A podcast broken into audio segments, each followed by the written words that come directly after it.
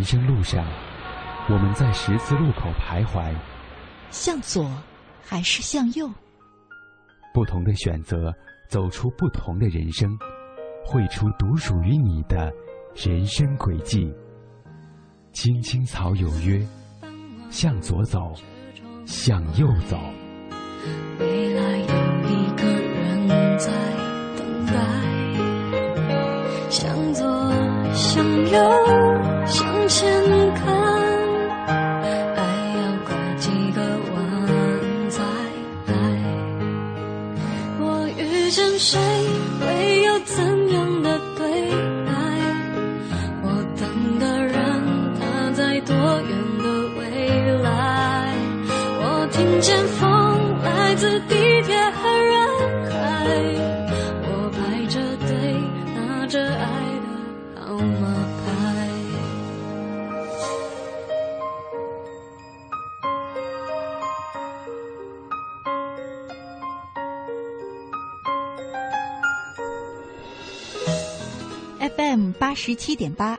四点九 AM 一二一五，青青草有约，为你的心安一个家。收音机前的听众朋友们，草家的家人们，大家晚上好，欢迎准时走进由中央人民广播电台华夏之声为你带来的《青青草有约》，我是你的朋友乐西。今天呢是二零一四年的四月二十五号，星期五。我和大家呢一起走进草家的“向左走，向右走”。之前呢，我们的“向左走，向右走”这个板块是在星期六，从本周开始呢，它变成了星期五。每周五呢，我们近期为大家策划了系列节目《我的职业选择》。我常常呢能够收到一些朋友的留言，说自己呢，呃，比方说。目前是一个护士，可是呢却想做心理咨询师；目前呢是一名老师，可是呢又想开餐馆儿，啊、等等这些，想要投入到一些自己没有经验也没有相关的学历的行业，这样的跳槽被称为跨专业的跳槽、跨行业的跳槽。那究竟跨行业的跳槽能不能跳呢？今天的我的职业选择就和大家一块儿来聊一聊。做客我的直播间的呢是我们的两位朋友，一位老朋友心理咨询师肖雪萍，还有一位新朋友职场咨询师啊，叫职业规划师哈、啊、赵昂老师。呃，两位跟我们的草家朋友们打个招呼吧。好，大家好，我是肖雪萍。大家晚上好，我是赵昂。嗯，呃，赵昂是第一次来我们节目哈，要不要也跟大家？简单的自我介绍一下。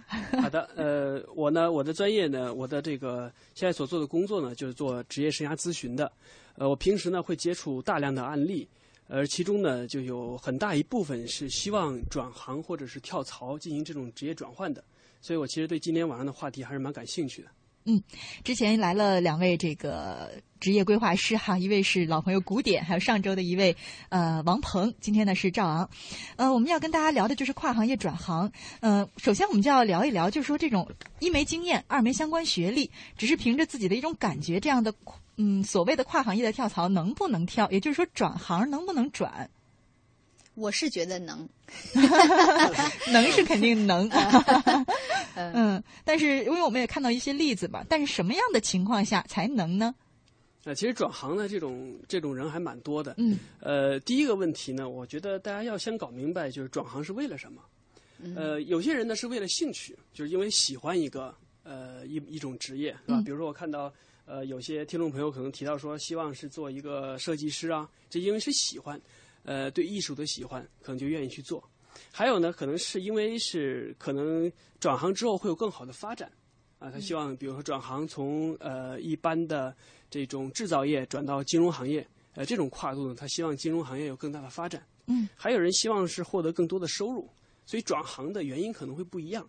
我觉得因为转行的原因不一样呢，所以说后面的策略可能也会有所区别的。嗯，这以上这三种情况都可以转。都足以支撑这个转行的理由，是吧？呃，对，就就是所有的转行的理由都是可以被接受的。嗯，呃，但是后后面怎么转，呃，然后怎么去评估转行的这种几率，嗯、可能还要做更深一步的这个思考。那您给我们说说什么样的情况就不能转吧？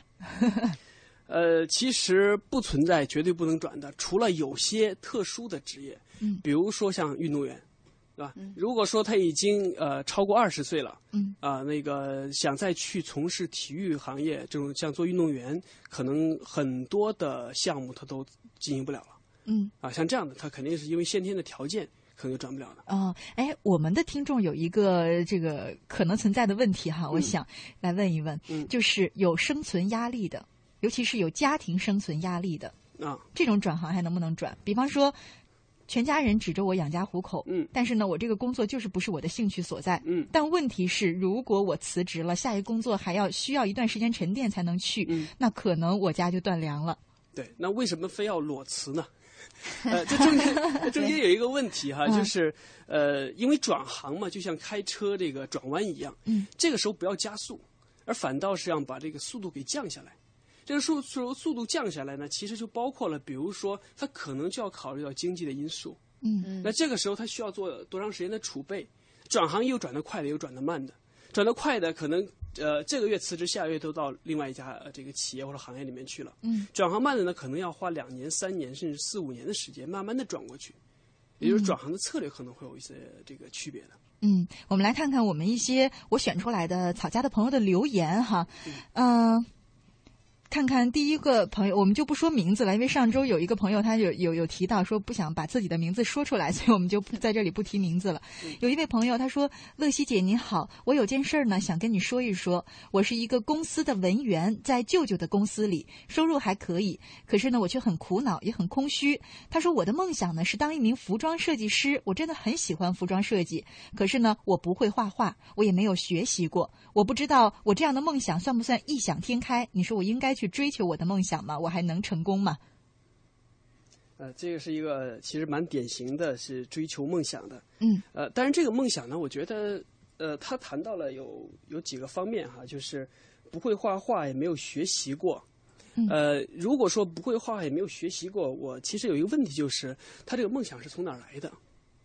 梦想是从哪儿来的？哎，我我知道，觉得我可以替他解答一下。有的时候我们就看到某一个行业，就觉得那个行业挺挺是我喜欢的感觉，就或者说比如说那个电视上的服装秀哈，对，啊或者说我觉得我特别喜欢穿漂亮的衣服，非常喜欢看时尚杂志，嗯、然后我就觉得我也想去做时装设计师。尤其女孩子，当看见某些那个著名的时装设计师打开家的那个 衣帽间啊，全是各种大牌的衣服啊、鞋啊、或者她自己觉得自己可能对这个挺敏感的，但是没有学习过。嗯。嗯。所以这其实这只是作为兴趣它出现的。嗯。呃，就像是比如说我们出去吃饭哈，呃，如果找一家餐馆的话，可能我们会因为一个餐馆的名字，或者说它是哪个菜系，我们就可能会进去。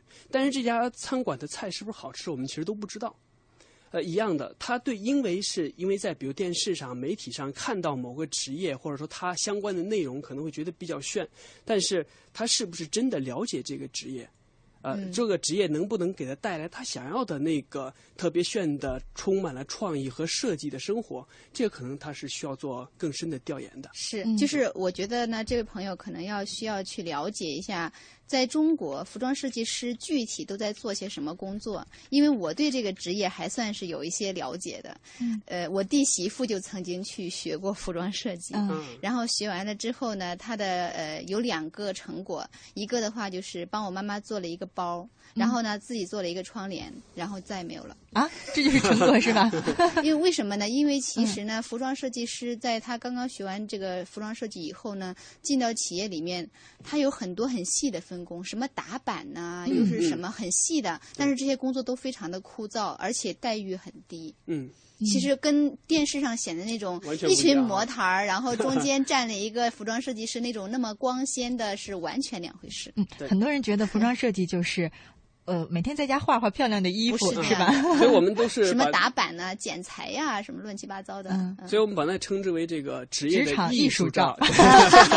对对对，这我也看了古典老师的书了。嗯啊，曾经 还有一个人来找过找过我做过一个咨询哈，他曾经是在这个媒体工作的，嗯，呃，但是他特别不喜欢他是一家这个在一家这个这个管理比较严格的一家媒体里面做，他希望更加自由的生活，嗯他希望有更多审美的一些生活在里面，所以他就选了一个跟刚才咱们讲到这个服装设计有一些相似的，他是一个叫服装陈列师的，啊，啊，嗯这样的一个职位。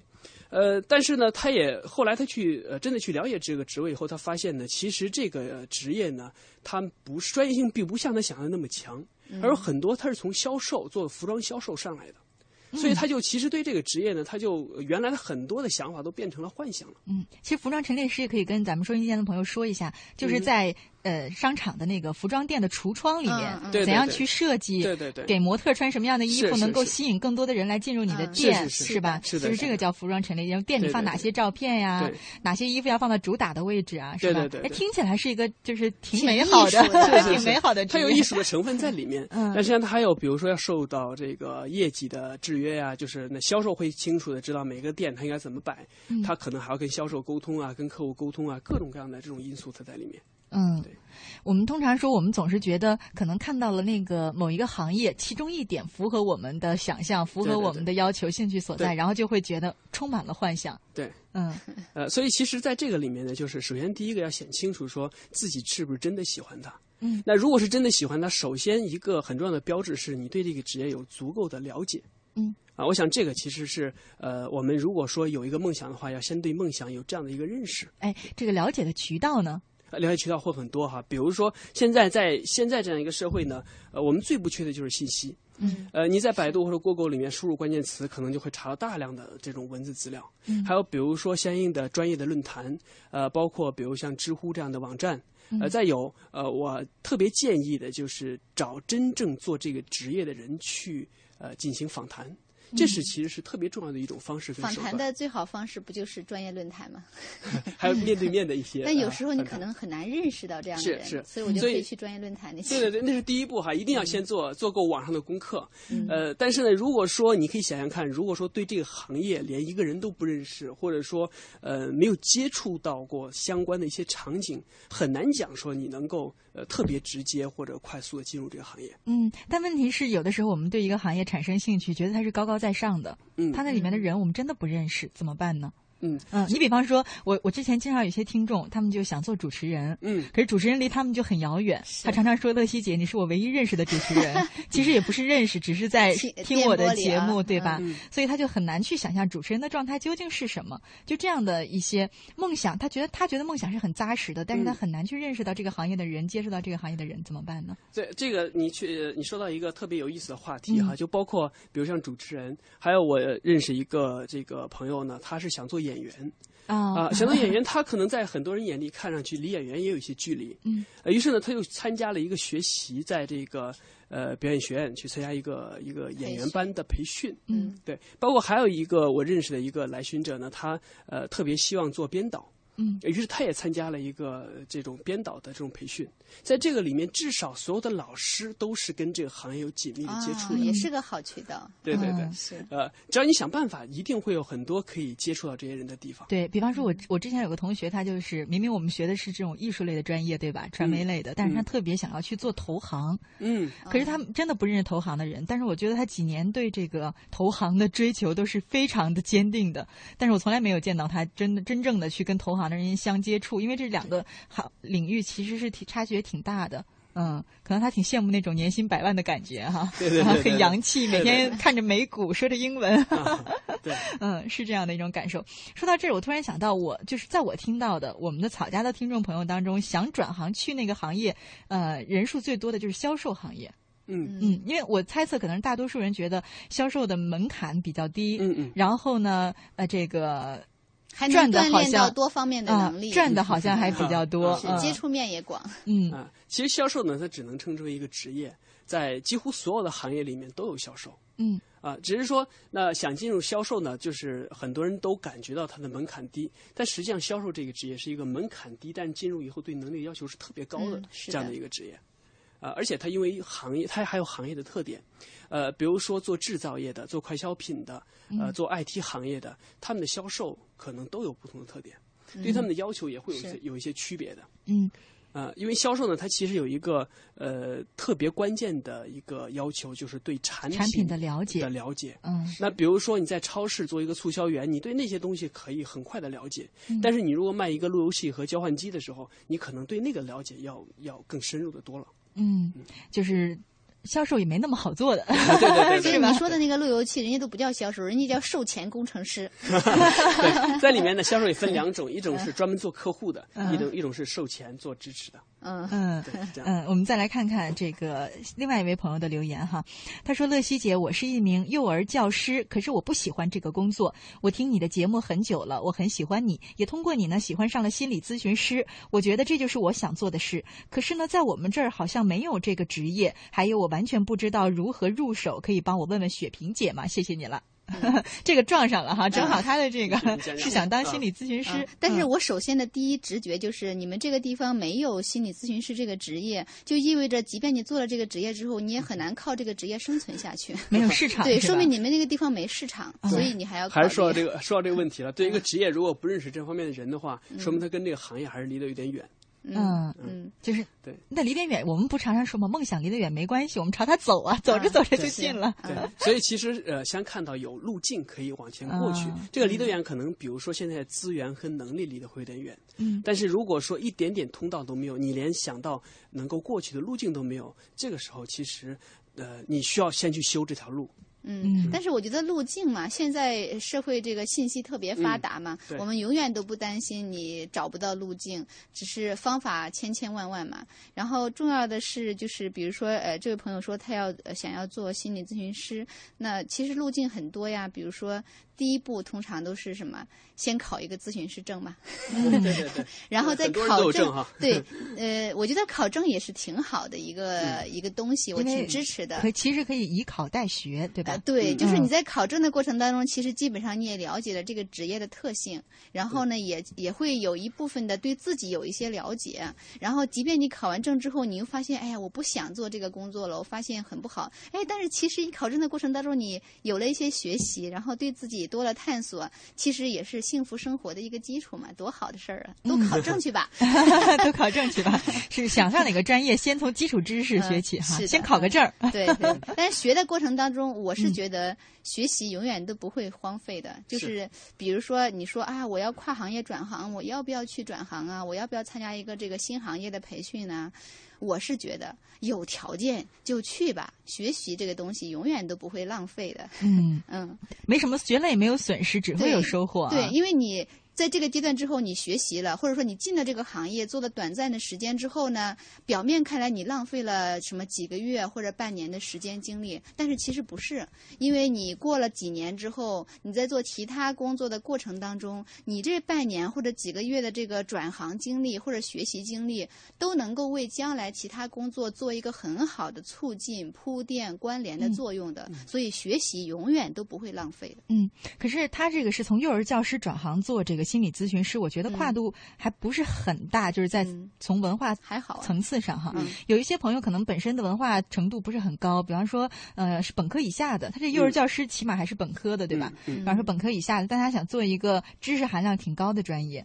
嗯，这个是不是就需要考虑一下了呢？还是说也要坚定的 想办法？哦，遇到过嗯这么一个案例哈，嗯呃，他是曾经是一个超超市的一个送货员，就是那个嗯盘点货物的人，嗯呃，而且他这个工作呢，还是他的一个这个亲戚，他的一个家属帮他去安排的。嗯。这时候他想提，他没有太多的文化这个水平了，嗯。中中学毕业哈，呃，但是他希望呢是呃去做一个收入更高一些的，能够不会被风吹日晒的。嗯于是他想到说，呃，我想去做一个财务人员。其实他就是想从体力劳动转换成脑力劳动者，对吧？对，想做财务。嗯那对于他来讲呢，他其实从呃大家来看上去呢，好像他的知识啊、资格都差很多。嗯呃，这个也可以修一条缓道，慢慢过去。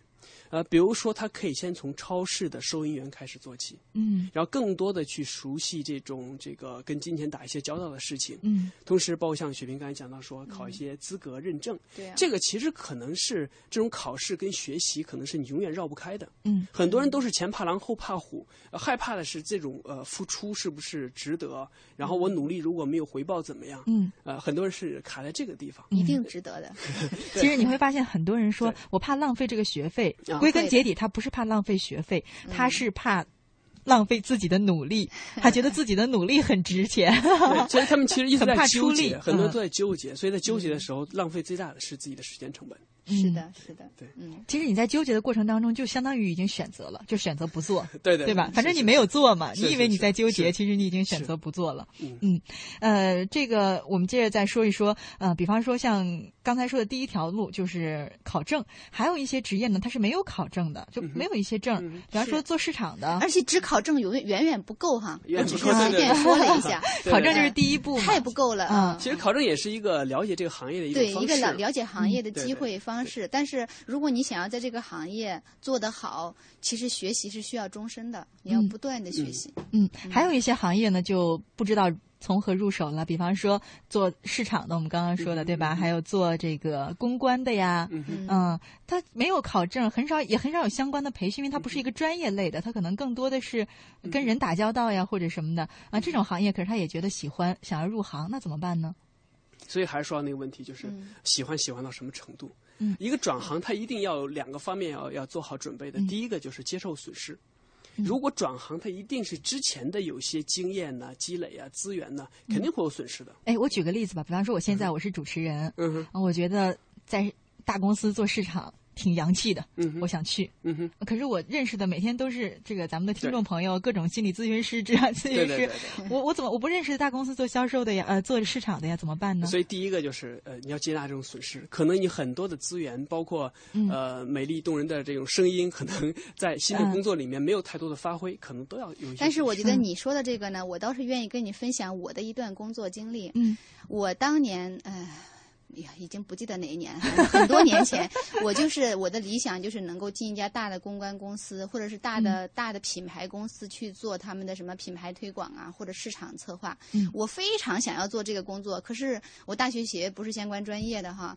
然后呢，我后来你知道我的我的办法是什么吗？嗯找了一家广告公司去做他们的 AE，所谓 AE 其实就是就执行后经嗯执就是没有就是其实就是相当于销售，对广告销售然后其实当当我在投这个广告销售的时候，都没有人要我的，因为我没有这方面的工作经验呐、嗯后来没有办法，靠了一个朋友推荐，才进了一家中型的广告公司去做广告销售。哎，我就是告诉你卖广告是对？卖广告。嗯，我告诉你，我就是从广告销售做起，后来呢，成为一个非常专业的广告策划和市场推广的负责人的。然后呃，到后来呢，就是我我我可以随便去哪一家公司都可以，但是前提就是我在做广告销售期间，我不能仅仅是去像其他同事一样做广告销售呀。我就要去观察我的那个策划部、策略部的同事每天都在做些什么，去帮帮他们的忙。然后我每天都在思考、去搜集信息，这样子差不多在两年多以后，我才能转到策划部去做呀。对，嗯所以其实那个雪云讲的第二个问题就是提升能力。是的，呃，接了接纳损失之后呢，你的能力一定要被认可的。呃，这个被认可呢，但路径会很多。刚刚雪明其实谈到一种很这个有价值的一条路径，就是呃转行，但是呢，从一个能够开始能做得起来的职位开始先做起。对呀、因为我直接去做策划，不会有人要我的。对对对我什么东西都没有。是不是可以这么去总结一下？就是说，如果你想转行，就不要怕从低做起，是的，嗯，不要怕风吹日头晒。嗯、比方说，有些人 觉得说，我虽然想转行，可是我也三十多岁了，我我还去一个公司做小弟吗？永远都不晚。呃，我就是三十多岁的时候转到这个职业规划这个领域里面。嗯啊、你看，我也是三十岁开始转到心理咨询。两位看来都很有经验哈。嗯，我们哎，说到这个，我想起来曾经采访过的一位朋友，不知道大家还记不记得，叫蔡娜。啊，嗯、你认识是吗？啊我认识。啊，他就是之前是一个这个学数学专业的，嗯然后后来呢就做了钢琴弹钢琴的那个钢琴师，嗯最后呢他就想做公关，可是他一个公关他都不认识，嗯，他就觉得自己想做公关，他觉得他的爱好已经到一定程度了，对这个兴趣很坚定了，但没有办法。后来他就在网上找了一个公关的论坛，嗯找了一个论坛呢，之后他就给那个论坛的版主嗯发邮件还是打电话之类的，就跟他说说我来给你做这个实习生，我不要钱，我就帮你干活，对对对，啊然后你就让我听课就行了。对，因为那个论坛呢，他会定期举办一些课，可是那个课是收费的。当时他还没毕业，他还是学生，他没有钱，他怎么办呢？我觉得这个跟我们收音机前的很多朋友情况应该很像，嗯是吧？我也想去参加一下培训，但是我没有钱，可能我的钱全寄回家给爸爸妈妈了，养弟弟妹妹了，是吧？嗯，怎么办呢？你就给人家免费干活儿。嗯，对我我不要钱，你只要让我听课就行了。所以办法是人想出来的，嗯就怕你不坚定你的想法。嗯，然后后来他的这个例子挺有意思的，就是他虽然听了很多的课，但是呢，他毕竟还是没有经验。他去很多公司的时候，人家不要他，但是他没想到他去的那个公司，人家真的就要他了，因为他讲了他这一段的经历。然后那个面试的人说：“你能做这样的事，就看得出来你对这个行业确实是热爱，而且你是个肯做事的人。然后就给了他第一份工作。据他自己说，他当时很多跟他一块儿竞争的对手，其实是比他有资历的多，但是呢，最后选选择了他。嗯。是。对，所以其实讲到这个能力这方面呢，或者讲到这个热爱跟梦想呢，一定有能力可以体现出来的，嗯，一定是做过一些相关的事情的。其实就看你喜欢到什么程度，对喜欢到什么转行的决心大不大。是是真的是这样子。嗯，好，那我们稍事休息一下，然后我们呃三种互动平台呢是依然为大家开放着。刚才还有朋友在问我们的微信为什么加不上，现在呢微信是查找公众号，公众号呢可能跟一般的好友添加的方式不是很一样，在添加好友那里选择呃查找公众号，然后呢输入乐西，接着呢就可以关注我的账号了，在这里可以给我留留言，也可以重复收听前一天播出过的节目，我们会通过微信推送给大家。另外呢，我们其他的两种互动平台，第一种呢是在新浪微博上搜索“青青草有约”，选择加 V 字实名认证的账号就是我们的节目啊、你可以在这里留言给我。第三种呢，就是在腾讯 QQ 上搜索 QQ 号码二八幺零零零六三八三二八幺零零零六三八三，加我为好友，也可以给我留言。那以上的三种方式都可以参与到今晚的直播当中。如果你也有跨行业跳槽这样的问题啊、或者说这样的一些迷思，想要咨询两位的，那也可以现在留言给我。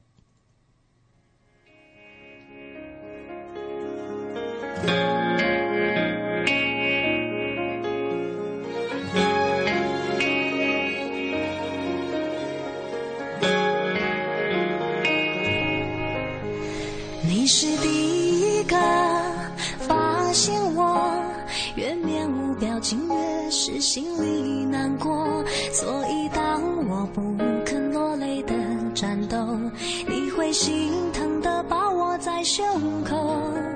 你比谁都还了解我内心的渴望，比表面来的多。所以当我跌断翅膀的时候，你不负我，但陪我学忍痛。要去看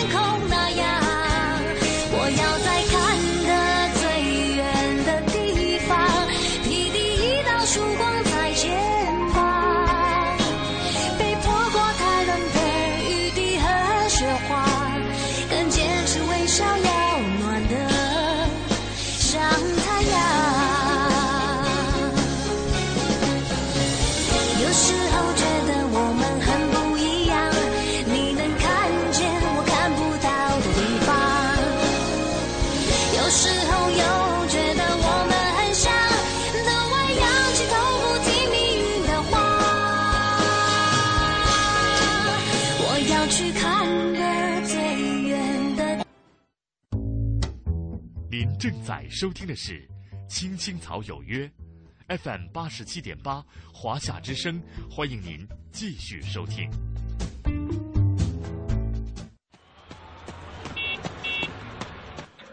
人生路上，我们在十字路口徘徊，向左还是向右？不同的选择，走出不同的人生，绘出独属于你的人生轨迹。青青草有约，向左走，向右走。未来有一个人在等待，向左，向右，向前看。爱要拐几个弯再来。我遇见谁，会有怎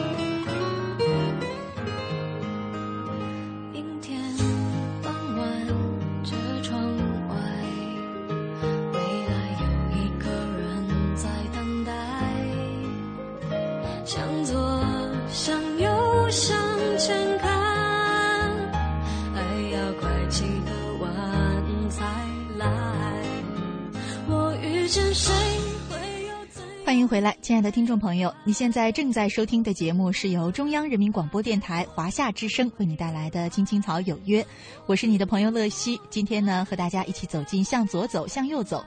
近期呢，为朋友们策划了系列节目《我的职业选择》。呃，现在呢，我们的互动也是很热烈哈。之前做这个板块，就是发现我们很多草家的朋友其实都有职业上的困惑，包括生活里产生了一些问题，归根结底也是职业上的问题引起的。呃，所以呢，我就想，是不是给一点时间回答一下我们草家朋友们的问题哈，也都是关于今晚的这个话题。呃，跨行业跳槽，其实就是我们说的这个转行啊、怎么办？刚才在广告时间，我们三个还在聊，在分析说为什么转行需要纠结，是吧？雪萍姐有点不理解，说转行你想做什么就要做嘛。但是我我大概分析了一下，我说他肯定啊是怕失去现在有的这个东西，怕一旦跳槽了，之前这个行业带给你的没有了，或者说呢又怕再也回不来了。可能比方说我现在虽然我不喜欢，但他每个月还可以给我几千块钱的薪水。如果我转行了，我那个工作不好，我再想回来，这几千块钱薪水也不要我了。可能很多朋友有这样的想法。然后呢，果不其然，我就在这个微博上看到了一位老朋友了，草家小鱼。他说：“我觉得呢，这种跨行跳槽啊，最好还是别跳，因为风险太大了，跨度太大了。可能跳了再回头，估计就不能找到原来那份工作的待遇了。”嗯，很多朋友可能纠结就在这儿了，对自己这份工作虽然不满意，可是呢，又能给他带来一定的安全感，可能他已经熟门熟路了，至少不会被开除，至少能有一个收入，至少呢，工作了几年了，不会再被人当小弟。可是呢，又想跳槽，这就纠结，其实就在这儿了。嗯嗯所以其实如果说他有这个特别大的纠结的话，我建议他就就别跳了。不跳又不甘心呢。啊但是其实呢，我觉得嗯我、我经常，如果有人来问我类似这样的问题的时候，嗯我经常会建议他不要用今天的眼光来看待你现在面临的问题。你要想，如果说你是十年后的你，二十年后的你，你会怎么看待你现在面临的这个选择？嗯，我觉得是要这样子来看的，而不是说陷在这个问题里面。比如说，你说啊，我要选了以后就有风险，但是问题就是，如果说二十年以后，如果你现在不是二十岁，你是四十岁了，你再来看今天这个选择的时候，你四十岁的那个你会怎么给你建议？我相信那个四十岁的人会说：“哎呀，你现在还年轻，多一点去体验，让你的人生更丰富一点，了解世界越多，你将来在做选择的时候，你的参照就越多。你的体验越少，了解的越少，你可参照的体系少，那其实你人生，你反正就会变得好像很苍白。对，其实在这里面有一个这个追求职业价值的问题。嗯如果说他追求的就是一个安全感的话，而且他现在这个工作还能给他带来更多的安全感，我觉得其实蛮好的。啊、就是不要老想着说什么都得到，既有安全又能看到外边的精彩。呃，我觉得这个本身就是一个特别拧巴的选项。嗯呃，另外呢，还有如果说希望像雪萍谈到这种，希望体验到不同的职业有更多的精彩，那可能他就是需要在这个地方呢，呃，更多的往前再迈一步。但这里面可能会有一个呃可能的风险哈，就是如果选错了怎么办？那选错了怎么办？那就呃，第一个呢，我觉得选错这是一种风险，做任何职业都是有风险。另外一个要有一些路径的设计，尽量不要错嘛。像我们刚才谈到的，比如说对于广告啊，对于设计啊，呃，在不知道的时候，更多去了解它，去知道它，可能就不会错了嘛。嗯但是问题就是，生活是在不断发展的。是的什么叫做错呢？对你现在看起来是错了，但是呢，再过五年，再过七年，你再回头看的时候，你会发现当年那个选择实在是太对了，真的是这样子的。呃，所以其实在这个里面呢，还要有一个，就是特别是年轻朋友啊，就是要允许自己犯错，因为我们在这个接受教育的时候呢，一直在学的是课本，可能很少去接触职业。那更呃更难谈得上说那么多的职业兴趣，所以在比如说二十多岁，刚才雪萍也谈到二十五岁之前哈、呃，我觉得三十岁之前都可以，更多的去尝试一些职业，不是要考虑到三十岁的时候结婚了，考虑另外一个方面哈，呃，更多的去了解不同的职业的它的特点，在这个里面可能会找到一个呃自己特别喜欢的职业，为之去努力的专呃专注的去奋斗。嗯，而且呢，还有一个很重要的是，呃，像雪明谈到的，就是呃《法华经》里面谈到是公布唐捐哈，就所有的这个你的经历、你的积累、你的能力，都可以被重新的再整合到你的新的职业里面去的。嗯，是的，嗯，我记得之前古典也说过这个观点，对。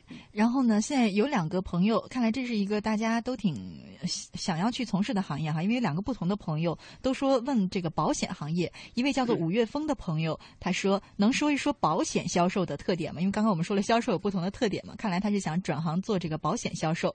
然后还有另外一位叫魏魏的朋友，他也说想要从事保险行业，但不知道该怎么去做，这个得专门问一下这个赵老师、赵昂老师了。嗯呃，保险呢，其实刚才第二个的问题是保险行业，这个行业其实蛮大的，嗯呃，但是更容易进入的就是保险销售了。可能我们周边那个很多人也接触过保险销售，呃，最近几年会好一点哈、对保险销售的这个普遍的观点会呃认可，会认可度高一些。之前的认可度比较低呢，是因为这个保险行业刚开始这个在市场上开始做起来呢，有各种各样做保险的方式，而现在呢有一个趋势，就是保险销售也做得越来越专业了。啊，他们其实是保险代理人，啊，他们是在销做这个保险销售的时候，他们比较高高一点的职业操守和道德，其实是为他们的客户理财和提供更多的保障的。嗯。啊，所以这是呃，这个职业呢，可能不同的人做的方式会有不太一样的这个地方，呃，但是呢，作为销售来讲，他们都是要追求业绩的，追求更多的财富的。嗯。啊，所以在这个过程中呢，可能，呃，我我的建议呢，就是，呃，先去呃去了解，就像刚才雪冰谈到那个，不光包包括考这个资格呀，去进行学习啊，而保险销售这个行业呢，它其实开始前期有很多大量的免费学习的，可以先去了解一些。嗯，哎，我说到我，因为我不像你对各个行业有这么深入的了解哈，但是说到不管是什么销售吧，我都在想，其实这是一个嗯，可以说是门槛很低，但有的时候风险很大的行业。就很多朋友他看到了说销售如果赚钱的话，提成非常多，可是要知道销售这个行业每天淘汰很多人的原因就是，通常你可能会碰到卖不出去的情况，就这种压力你能不能承受得了？对可能卖不出去的时候，你要三餐不继。是吧？因为它的那个起薪是非常低的，是，嗯、所以销售这个行业，我我倒建议那种抗压能力很强的人再来做。是这样子。而且尤其呢，保险销售，因为保险这个产品它是一个无形产品，嗯是凡是无形产品的这种销售呢，你更多的你需要这个销售员有更强大的内心力量，因为你。你你怎么样把一个看不见的产品，然后让客户觉得，哎，你这个产品真好，这是要靠你的个人魅力来做的。嗯，其实很多这个转行，我觉得都有这个原因。我们只看到光鲜亮丽的一面，其实问题那一面你有没有看到？就是问题产生了，你能不能接受？比方说做主持人吧，很多朋友觉得做主持人不错呀，哎呀，天天开着话筒说说话，对着摄像头说说话，是吧？但是呢，你有想到，比方说你进到一家电台也好，电视台也好，人家让不让你做主持人呢？嗯，你刚来的时候，如果人家不接受你做主持人怎么办呢？是不是？你能不能接受那个长期的熬？像很多主持人可能没有我们这么幸运，一毕业就做了主持人。他是从记者、编辑，这还好；有一些是从给记者、编辑打杂，在办公室里订盒饭，给导演订盒饭开始做起的。这个你能不能接受呢？如果你的热爱就是强大到你愿意为他去过这种日子的话，嗯、愿意为他从那个不相关的最低点做起的话，可能你才要跳这个槽，对不对？对对不然你梦想着做主持人，好不容易一家电视台要你了，然后他说：“来，你给我们的主持人当个助理吧，一般帮着订订盒饭、联系联系嘉宾什么的，你能不能接受得了呢？对不对？”嗯，是，还有一些时候呢，就是有时候呢，你向往一个职业，你到底是向往这个职业的那个光环，还是向往真的是做这个职业的时候那种愉悦的感觉？那是完两种完全不同的一个出发点。然后现在有一位叫做浅记的朋友，他说：“呃，乐西好，我现在做的呢是服装绣花跟单这个工作，每天要跟设计呃服装设计师交流。我想转行，本来想做销售，但是我的沟通能力又很差，希望能给我点意见。那我就好奇，说他为什么想转做销售？对，我也很好奇所以，我还是那个，我觉得他可能是看到了这个行业的一些吸引人的地方。嗯，嗯其实还有很好玩的事儿哈，就是很多这个朋友我也见到过，他们其实想转做另外一个职业，特别是销售，嗯其实是希望锻炼自己某种能力。哦啊，有有时候对是这样子，对对，他觉得自己的这个沟通能力不差，好，所以我要嗯我要做做销售来锻炼锻炼我的能力，嗯 要把职业变成自己一个修炼的道场了。嗯。但是你们有没有想过说很好玩的事儿，就是我们上学是要交学费的，嗯。而你当它变变作一个职业的时候，呃，其实你是希望他发给你钱的，发给你钱的时候，你要用你的能力去兑换出来相应的业绩出来的。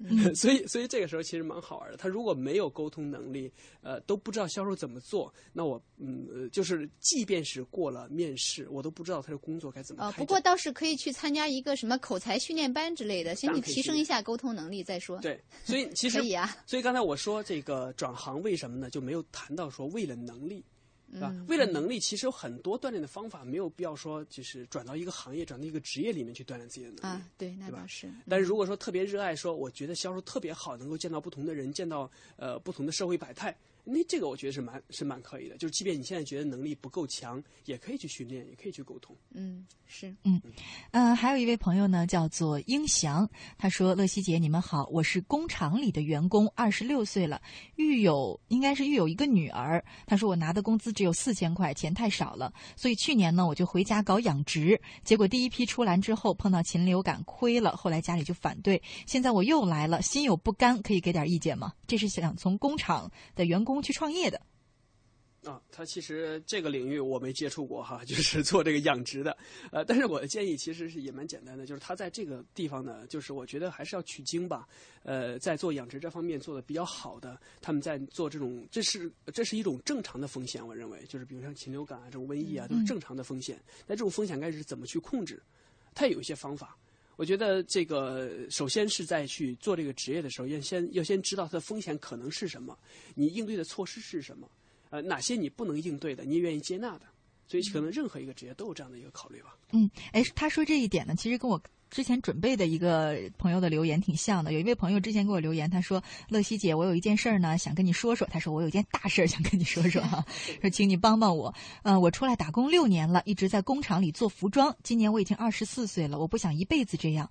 一直以来，我很想开一家餐厅，可是当我跟家人说了我的打算之后，他们都不支持我，说我没有经验，肯定会失败的。我爸还说我是白日做梦，一直不接我的电话。可是我这几年打工的钱都交给爸爸了，呃，也得不到。如果得不到他的支持呢，我就不能去转行了，不能去实行了。我该怎么办呢？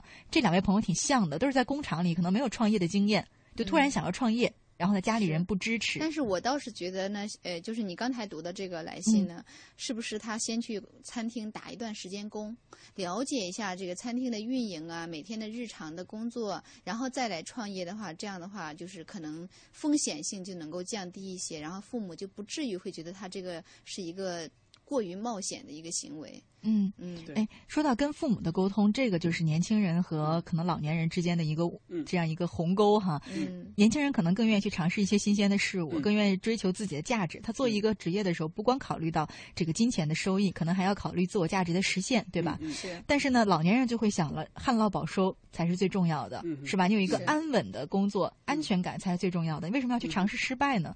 嗯这个时候，其实跟家人的沟通，这个应该是雪萍姐的专长了，是吧？嗯，呃，所谓专长，其实你在说这个的时候，我就想起起想起我老公。嗯，他呃，其实也曾经有好几次的跨行业的转行，而且不光是这样，每次转行他都要换城市，从北京到上海，去深圳、西安，然后又回到北京，这样子。他每一次要换的时候，都要跟父母讲，然后呃，每次他父母都说反对，不行，然后非常严厉的叫他千万不要这样做，千万不要这样做。最后他还是听自己的，就这样做了。然后多年之后呢，呃，爸爸妈妈再也不反对他了，因为爸爸妈妈发现，哎，儿子的决定永远是对的。然后我们的那个想法什么都是太太落伍了，就总是要求稳。但是事实上，年轻人要的是去闯荡嘛。是，但这个沟通的时候，就是你要小心规避一些风险了。万一沟通带来争执了呢？带来这个一些更多的，像比方说双方甚至有的年轻人跟父母最后拉起仇恨了，是吧？嗯，其实呢，就是我们的文化来说呢是。不允许哈，不允许孩子跟父母去争吵，因为这样的话就变成忤逆嘛。嗯，这种忤逆呢，是父母会给孩子很大的压力，让孩子内疚，但是孩子自己也会内疚，因为我们的文化会说你不孝。所以呢，呃，做孩子的呢，尽量的还是不要跟父母起正面的冲突。比如说，呃，这个女这个孩子在跟父母说我要创业，父母说不行，我反对。那么这个时候呢，我觉得孩子可以有两个选择，一个选择的话呢。就是跟父母解释，就是第一我已经长大了，然后我对这件事情呢有我自己的一个判断，理由是一二三四五，然后我已经做好了什么样的准备。还有一个办法就是，呃，跟父母说啊，是你说的很对，但是我已经决定了。这个这个，我是来通知你的，这是我的事情，因为我已经长大了。就是，但是原则就是不要跟父母起正面的冲突。前提是你已经想好了这件事情，你要为自己的人生负责任的。呃，我最反对的就是你要让你的父母为你的人生负责任，这是很不好的。也不可能去负这个责任。但是父母经常是要试图为孩子的人生负责任，而孩子呢，也就呃拗不过，觉得哎呀我很痛苦，所以算了，就让爸爸妈妈为我负责任吧。事实上，到最后是谁在承担你的这种轻率的后果呢？还是你自己？爸爸妈妈不会替你的人生承担责任的。他其实是愿意替你承担，他但没有这个办法，对吧？他承担不了。嗯。然后有一位叫做萍水不逢他乡做客的朋友，他这个问题也挺有趣的，因为他说：“乐西姐啊，前面不说了吧？就是说跟我们节目也见过很多面了哈。他说这是我第一次跟你互动，我觉得对于销售的兴趣超乎了我所有的爱好。平时我经常都看销售类的书籍，个人感觉呢，与人交谈也是我最大的强项。可是我却一直不知道怎么入门。你们觉得我应该怎么去融入它呢？我觉得这不是就去找一家找一家企业招聘广告，上面写着说招聘销售，然后你就去应聘吧。他的。意思是不是 应聘不上啊？是不是这个意思呢？呃。怎么会呢？不可能，因为一般销售其实入行的门槛因为我我表妹刚刚找到工作，她跟我讲，她在人才市场也好，在那个招聘网站也好，最多招聘岗位的都是销售，她就是不愿意做销售。嗯，而且一般来说门槛最低的也是销售，是吧？因为一般销售他就底薪比较低，所以反正公司愿意试一试。现在的职位空缺最多的就是销售，所以你要找销售的工作，不可能找不到。嗯，所以不存在不知道如何入门的 这样的一个事儿哈。还有一位朋友叫重新开始，这可能是问赵老师的。他说：“乐西姐做导游需要哪些要求？不知道这个行业。先考个导游证吧。是是是是，导游必须是这样吧？是的，是的，我也这样是有是有这个资格的一些对呀啊，你考了导游证之后，你就知道该怎么入门了嘛。嗯，他可能意思是说，不知道自己要不要去考，还不知道适不适合呢。那呃你对导游喜欢的地方，一般都是喜欢他对于呃这个大河山川的一些了解。你考导游证的时候，这都学了嘛？对呀，而且你在考导游证的时候，你也就知道到底有没有兴趣了嘛？对，嗯，可以先试一试。对对对，这是一种很小的成本。嗯嗯。嗯，然后呢，看看我们另外的一位朋友啊，有一位朋友呢，他说，呃，乐西姐，我今年大四了，马上就要毕业了，我现在很迷茫，我学的呢是食品技术专业，可是我不喜欢这个专业，我想做广告专业，但是很多人都劝我说不要这么做，他们觉得我这四年的学习和学费都浪费了，我不知道该怎么办。他说，我想听听古典的意见，今天古典没来，来了古典的同事赵昂。对对对，嗯，呃，这个话题我来讲讲吧，就是其实是蛮好玩的，就是他还在上大四是吧？就是还没毕业。对，呃，但是他喜欢广告专业，我不知道他在所在大学里面有没有旁听过广告专业的课程，这其实是一个蛮重要的一个一个任务的，就是很多人会喜欢一个专业，但是他在大学里面是更很有机会的，嗯，就是即便是他们学校没有，在一个城市里面，其他大学里面可能也有，嗯，他愿不愿意去选修或者旁听一些这种课程，嗯，听完了以后呢，其实他可能就会有一些呃相应的资格资质。是吧？那这个时候呢，这就说涉及到另外一个问题，就是转行或者说这个呃换专业的时候呢，就是后怕虎，怕的就是以前学的浪费了怎么办？不会浪费。啊对，一个是肯定不会浪费，另外一个还有一个很有意思的一个命题，这就是呃，你可以问问自己或者问问别人，谁是在一谈恋爱就一定要呃结婚的？哎，还真有不少人。就但而且结婚是而且结婚是终生的，就是、嗯就是这个是呃是有很多人有这样的情况，但绝不是说每个人都是这样子的。嗯，哎，我刚才这句话，我估计又有朋友理解错了。我不是说谈恋爱要结婚是错误的啊，我是说每一段爱情你都觉得不管对错，一定要跟他结婚，这个是错误的。对对对如果要发现错误了，其实就及时纠正他，就不要再，说。你现在看，大学嗯学了才学了四年嘛，嗯你职业生涯可能要有三十年的，哪个更重要？那有什么？其实我身边，我和我的很多朋友都没有从事自己大学专业的是很少有，其实现在嗯很少有。是，所以比如说我，我大学是学管理的，但是我嗯从来就没想过要做管理的工作。我一毕业就跑去做广告了，我不喜欢管理。对我，我大学是学计算机的，我研究生是学法律的，现在我做职业规划。是啊，是啊，包括比如上次好像古典说他好像也不本来也不是他本来是学学建 筑的对对对对对。他那个专业也华丽对呀丽，先学一个就类似建筑业的建筑类的专业是吧？什么工程类的，嗯然后呢做的还不错，之后又变成什么教英语的，是啊，变成著名的英语老师之后，是这样。比如说嗯我有一个朋友，他本来是学化学的，然后呢，嗯一毕业就跑去学了做那个电计算机啊。现在好像在嗯一个超大的一个网站做那个他们的那个就是什么，反正专业什么什么程序方面的一个高管哈。嗯他本来是学化学的。他不喜欢学化学，是爸他爸爸帮他选的。然后人家一毕业就开始做计算机的工作，一直到现在快二十年了，嗯，其实我们嗯所以不会浪费啊。还很好玩，很好玩的是我我们看到哈，他想进入的是广告这个行业，嗯那他完全可以跟之前的食品技术有一些搭接。比如说做一些快消品的广告，嗯对呀他可能会对呀比别人了解的会侧面会更多一些。对呀、食品方面的广告销售、广告策划，对对对 嗯。然后一位叫做林星的朋友，时间不多了哈，我们听听他的，他可能是最后一个了。呃，他说呢，乐西姐，我也是一直在工厂打工的，三年了，就是存点钱，计划明年年初辞去工作，去外面的专卖店做营业员，然后积累些经验，最后呢是打算开一家服装店。他说，我这样的想法和计划能给我点指点吗？啊，其实我蛮尊敬这样的人的哈，他们、嗯他们嗯其实是开始为自己的梦想做一点点准备，而且小步前行。呃，我觉得在这里面呢，我如果有一点建议的话，第一个就是前期呢做更多的调研，然后呢小步呢我前行要坚定一那一些，然后呢注意整合周围的一些资源，呃，比如说他有没有人在做这种事情，啊、包括其他的一些相应的渠道，呃，然后呢可以在做在打工的时候去了解更多的这种信息。嗯。所谓了解信息，就是因为这个我不太了解，开一家服装店还需要整合什么资源呢？呃，比如说开服装店开在什么地方，你进什么样的货啊、嗯然后哪个什么季节，然后包括刚才我们说的陈列该如何去做，嗯如何招揽客户。